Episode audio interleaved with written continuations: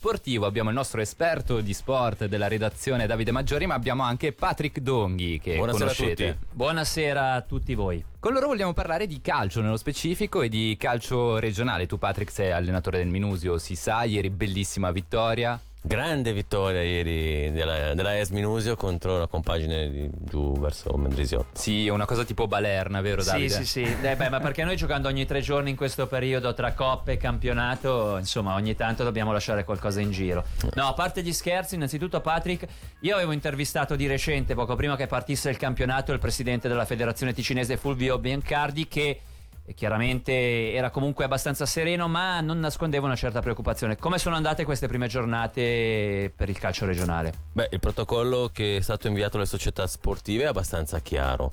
Le buvette praticamente sono chiuse, nel senso si può eh, prendere da bere ma non si può stare nella buvette, deve essere eh, posato un tavolino dove eh, la gente può servirsi ma non può entrare nel locale della buvette. Teoricamente, perché poi ci sono delle situazioni dove praticamente la buvette è traboccante. Sì, possiamo immaginare. All'entrata tutti devono avere il ehm, termometro per mis- misurare la febbre, anche i giocatori bisogna misurare la febbre e in, in più viene fatto anche un protocollo proprio mirato con hai tosse, raffreddore, stai bene, tutto questo.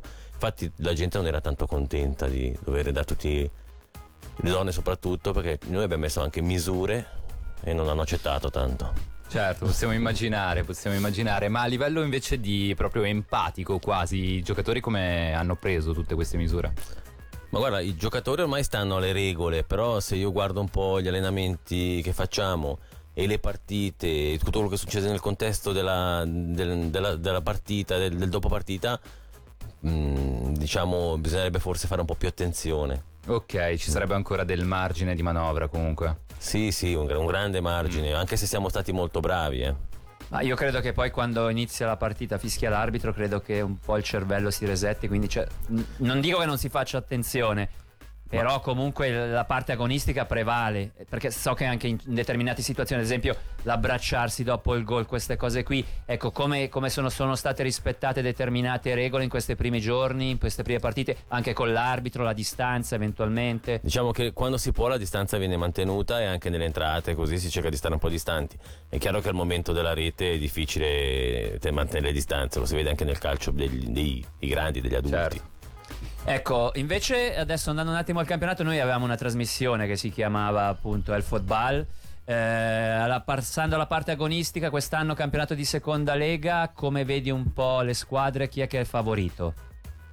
Ma secondo me sarà un, un campionato abbastanza strano perché un po' tutte le società si sono trovate confrontate con delle spese inaspettate o dei soldi non entrati, viste le manifestazioni legate, magari tipo, che ne so, Slow Up che portava magari dei soldi al Tenero, a- al Minusio, questa società qua. Eh, I soldi per fare determinate manifestazioni non ce ne sono più, dunque eh, anche- le entrate sono molto. Mi sarà un campionato un po' particolare dove eh, forse un po' più, un po' più amatoriale.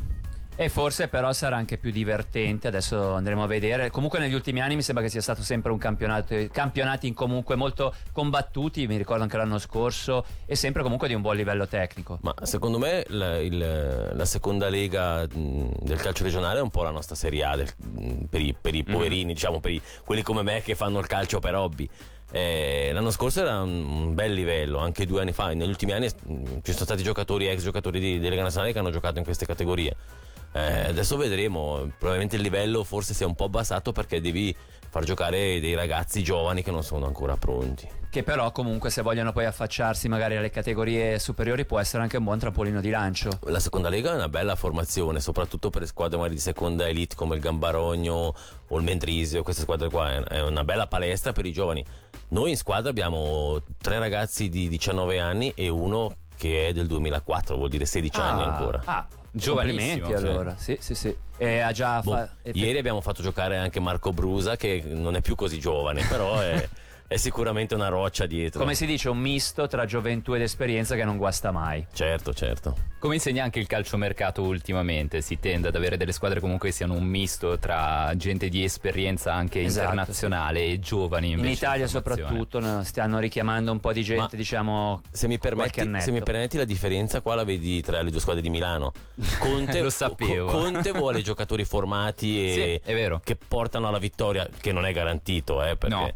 E invece il Milan punta su Tonali che secondo me è una promessa che, che andava eh, giusto l'investimento che ha fatto il Milan.